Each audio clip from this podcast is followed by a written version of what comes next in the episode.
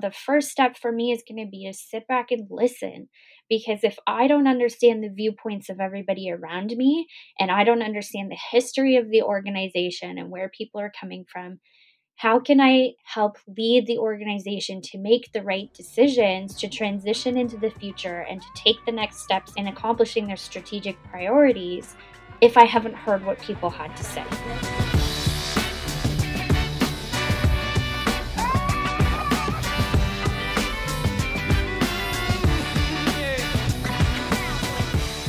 Good day and welcome to the Leading with Nice podcast. My name is Matthew Ewell. In this podcast, we want to help you and your team inspire others, build loyalty, and get results. Today, I'm super excited to have Amy Gurecki, the Executive Director of the Science Teachers Association of Ontario, chatting with me. I came to know Amy through a project we worked together on in the summer of 2019, and since then, we have maintained a great relationship.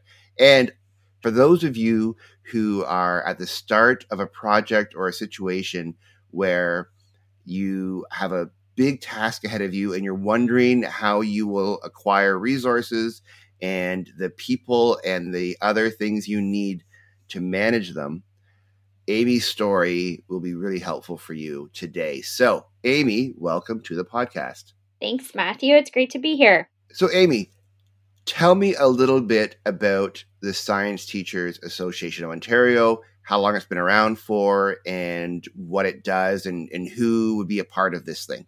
So, the Science Teachers Association of Ontario has been around for 130 years. This is actually our anniversary year, which is very exciting. We are a nonprofit organization that provides resources, networking opportunities, and support for science teachers from kindergarten to grade 12 across Ontario. And I think one of the biggest benefits for our members is a feeling of community and that they're not in this alone. Teachers have very high stress jobs and they are trying to balance a lot of different things within their career. So we are here to help provide them with the supports they need in delivering the science curriculum and learning from their peers in terms of best practices. You know, one of the things I found really interesting about science teachers, and I remember uh, you sharing with me, they have feelings of isolation and they don't often have a chance to connect. And I was like, that's so strange. Like I live in Toronto, so the TDSB would have probably hundreds, if not thousands, of science teachers. And then um, one of the teachers on the board explained to me that you know when they go into their classroom, they close like the fireproof door, and the room is very isolated because they're the only teacher in the room with all the students, and they're there for like three, four periods a day. They don't have what other people have that work in an office or whatnot, where they can get up from their desk and go visit somebody or check in with their boss during the day. That's a that's a real thing for science teachers. Absolutely, and you know, finding ways to help connect people to bridge some of the gaps they might have in their own knowledge or in how they apply what they already know in the context of teaching their students. That's something that we're here to help do.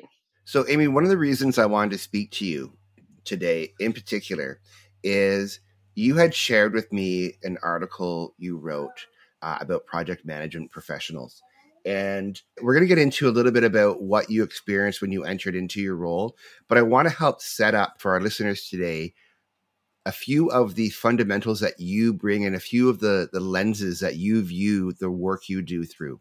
And in this piece, you wrote about why project management professionals are uniquely suited for nonprofit leadership you wrote uh, about under communication, about the training and skill set project management professionals like yourself have in stakeholder engagement. So tell me why, for you, that one piece is so important for your role. Stakeholder management is really about knowing who your audience is, both your direct audience and your indirect audience, and figuring out the best way to reach them, the best time to reach them, and just making sure the, the messaging that you get across to those stakeholders is is truly the information that they need. So for me, stakeholder management is so important because if you don't know who you're talking to, you don't know if you're sharing the right message. That's not something we're all trained to do. And I thought that was a really unique aspect of my project management training that I could bring to my job in the nonprofit world as a leader. A lot of times in the nonprofit world, we get really caught up in what we're doing. We're so excited about it. It's a great cause. We really believe in it.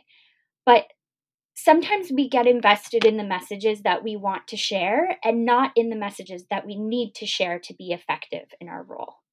So for me, taking that step back, looking at stakeholder management and really evaluating critically the needs of each person that we're trying to impact, as well as the people who may have influence on that end user, is really important. That makes a lot of sense. And for those of you that are listening because you want to get the real information on how to start in a position like Amy has been in, that set it up so perfectly. So, Amy, when you came to the Science Teachers Association of Ontario, and we'll call it STAO from here on and That's what we call it colloquially. They were in the middle of a transition period. Can you tell me a little bit about what you experienced and what the reality was of the situation you um, you inherited? Absolutely. So, I guess to kind of set it up a little bit, uh, it might be helpful to hear about where I was coming from as well. I was the the vice president of the Learning Disabilities Association of Ontario prior to joining STAO as the executive director. So I had been in a leadership position, but it was a small organization and I'd never had kind of full ownership for my organization. And I was also unfamiliar with working with a board of directors. So I hadn't had a lot of experience in that aspect of things either that kind of helps set the stage a little bit for what my experience was like when I came in. Prior to my starting with STAO, there had been a long term executive assistant.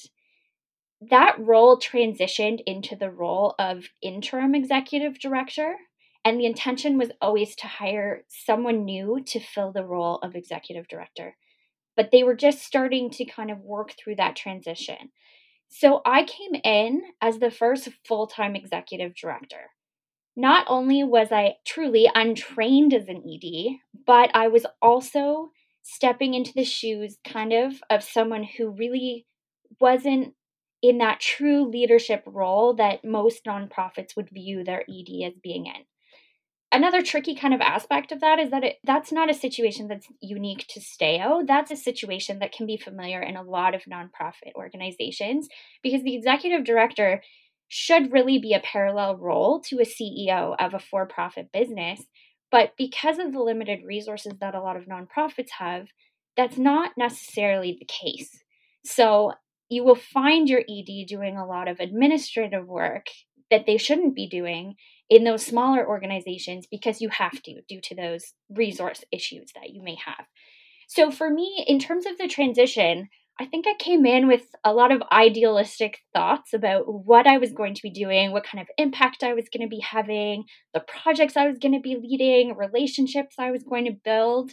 And then it all kind of came crashing down as I realized, first of all, I'm the only full time employee at this organization.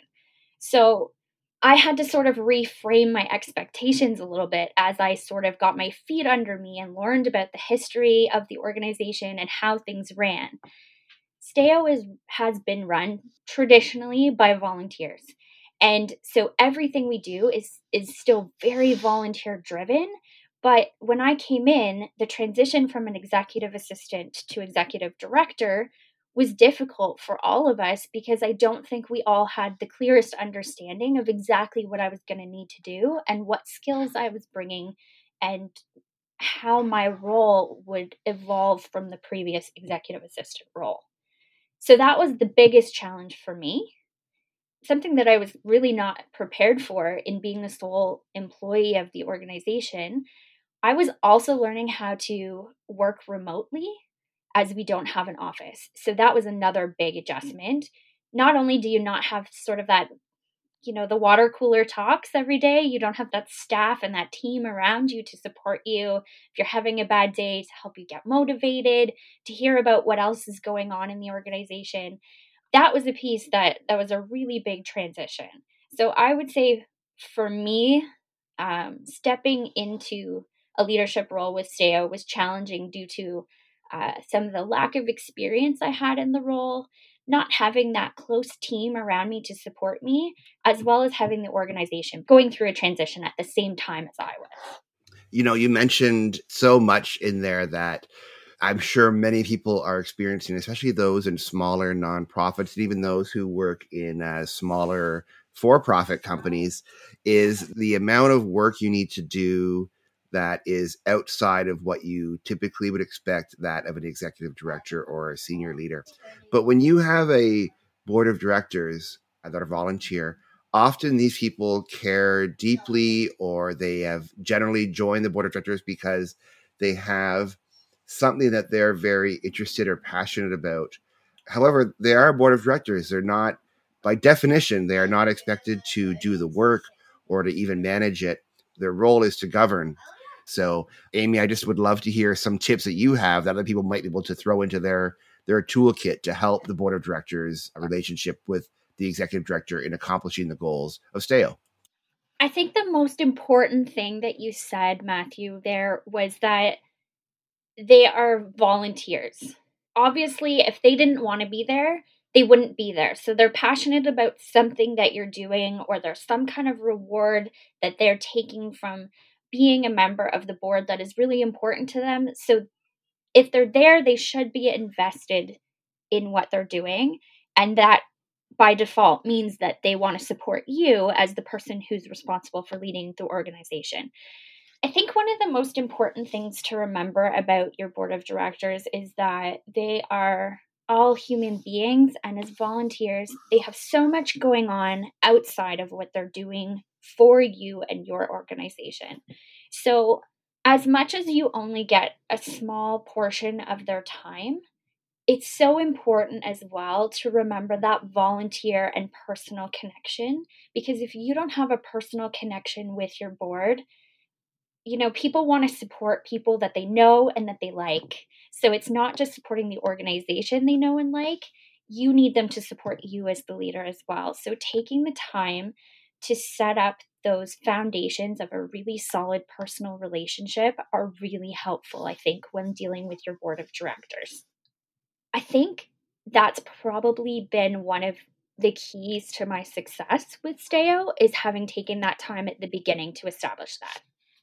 The other thing that I think is really important about working with your board of directors once you've had the time put into building that personal relationship, I think just making sure to keep the communication lines open. So you've built your personal relationship, and now to keep things running smoothly within the organization, making sure that the board really knows what you're working on, what you're doing as the executive director in terms of the operations is really important.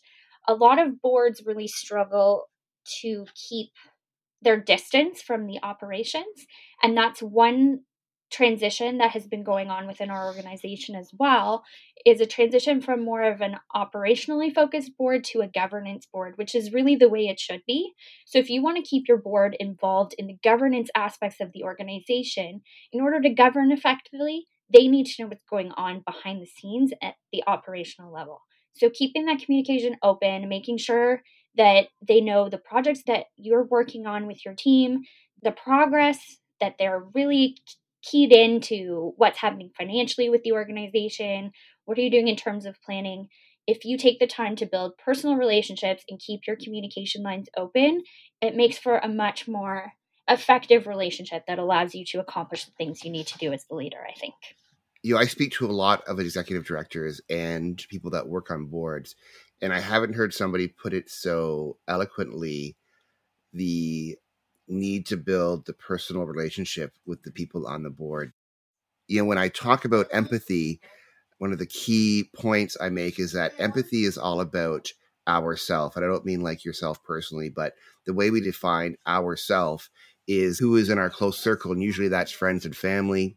And we feel empathy for those people very naturally, but we don't feel empathy for people that are outside that circle. So to build empathy for them, you do need to develop a relationship. You do need to be intentional about building that. So it makes so much sense that some of your success has come because you put the groundwork in. And for people that just want to get down to business, man, it's a bit tougher to understand. Now, I know also that we've had lots of talks. You are not naturally like an extrovert or somebody who wants to go and network and do a lot of chatting. So I, I imagine that this is something that you had to be intentional about and probably took some energy for you to do. So I'm telling, I'm sharing that because if you're listening today and you're like, oh man, that sounds like a real chore. Yeah, it can feel like a chore for sure. So yeah, I just want to encourage you that that is honestly one of the best ways I've heard that approach put. So Amy, tell me about what it's like to be the executive director. Now you talked a bit about it before you're doing some administration, but just talk about the constant ideas that come at you, the constant direction you get. What are some really good tips you have for that person who is going to be a solo executive director or not have many or any support around them? Um, I think the first really important thing, and this is something that has taken me quite a while to learn, is the boundaries piece. When I came in as a new leader you know new to the organization i had i was following somebody with so much history who'd done a great job who everyone in the organization really really appreciated really looked up to. It's hard to follow in the steps of somebody like that especially when there's only you and there's no one really to learn from in terms of, of an employee relationship. There's only volunteers to learn from. A, a volunteer always is going to have a different experience than a staff member coming in and thinking you can do everything and be everything to everyone is very idealistic. And it's something that I had to struggle with a lot because I wanted to do that. I like to think I have a lot of skills. I like to think that I can give everything of myself. But if you don't set those boundaries, eventually your work is just going to take and take and take from you. And you're going to find that you have nothing left to give because you're exhausted. So, the first thing you need to do is really look at establishing those boundaries for yourself. And that's a learning process. Nobody's going to come in and get that right from the get go. But once you establish those boundaries that you need, you need to communicate those out to people because if they don't know that you don't feel able to do something, they're not going to stop asking you. They're going to keep expecting you to do the same thing. But if you need something done differently, you have to advocate for yourself. There's no one else to do it. So I would say establishing your boundaries and advocating for what you need, that's part of your job that you really need to come in and do things with. And that I'm not saying come in from day one and say this is what I need and you all have to give it to me or or else. It's more work a little bit, make some adjustments you know you'll have it's a give take relationship but find your boundaries put them in place and and be direct about what you need. In terms of that aspect of having to be everything and having to pivot and just take on so many roles particularly in a small organization i think it's also really critical to do some self analysis and make sure what you're spending your time on is the right thing that's not always easy to do. And that's something I really struggle with. I want to do everything, I want to accomplish everything, I want to make everybody happy. But at the end of the day, you're one human being and nobody can do that, no matter how much you want to. So play to your strengths and don't be afraid to find the people who it, within your organization who can help play up some of your areas that aren't your strengths and and teach people what you are good at so you don't have to do all of those things that you're good at all the time and you can work on the things that you're not so good at. You are going to have to learn new skills most likely when you enter into a leadership uh, role for the first time so don't be afraid to take those on but just be honest with people about what's new for you and what you need help with. I think those were the biggest things for me in transitioning into the leadership role that I would share with someone who would be coming into a new role like this? I want to speak directly to board members now for a second because this is so important. Your executive director, they are constantly learning new skills. They are uh, always trying to implement everything the board wants. And oftentimes, I see a lot of board of directors are always wanting to be doing something new or trying something or implementing a new something. And I just want to encourage you as a board to think about a rhythm. So, as a board, think about what does it look like over a three year period or five year period or a two year period probably is too short, but to have one year where you're just doing something like articulating how you do the thing really well. And that gives the executive director and your organization a chance to catch a breath and to be prepared for what's next. But oftentimes, as a board, you're only on for a short time. So you're like, oh man, I have all these plans. I worked with a nonprofit board about five years ago where the president that was there for one year, they made it very clear their job was to maintain. They were doing some great things and they wanted to give the board a rhythm. And now, five years later, they're able to add the right amount of new stuff and new projects in a really smart way. So, the last thing I want to talk to you about, Amy, is you spoke about just all the new learning. So, we love to have practical and actionable tips for our listeners. I'd love for you to share just a few, like maybe your top three or top five things to do as an executive director of a small nonprofit where either you are the only person or uh, maybe you have one or two part timers or one other full time. What are and those things can be as specific or as broad as you want. What what should I do? What are some things I should be mindful of? Okay, let's go with three. Um, the first thing I think that I have learned over the past year and a half is really important is establishing connections within the field with people who are in a similar position to you.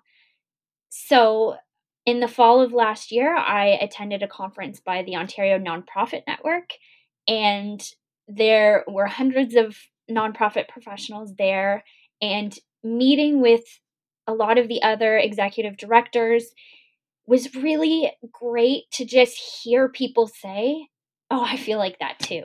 Um, one of the things that's most common in the field that I took away from that conference in particular is the feeling of imposter syndrome and feeling like, what am I doing here? How did I get here? Are people taking me seriously?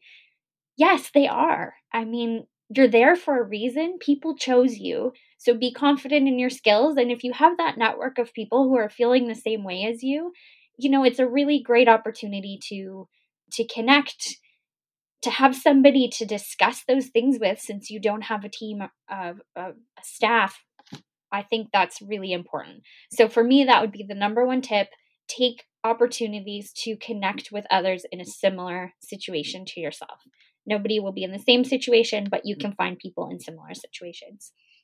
The second tip i would have is go easy on yourself. When you enter a new organization there is always a learning curve there's no way you can come in on day one and be at your best and solve all the problems an organization is experiencing and do your best work because you have so much to learn and you need to take that time to step back and just give yourself the opportunity to learn. If you don't take that opportunity, nobody's going to hand it to you.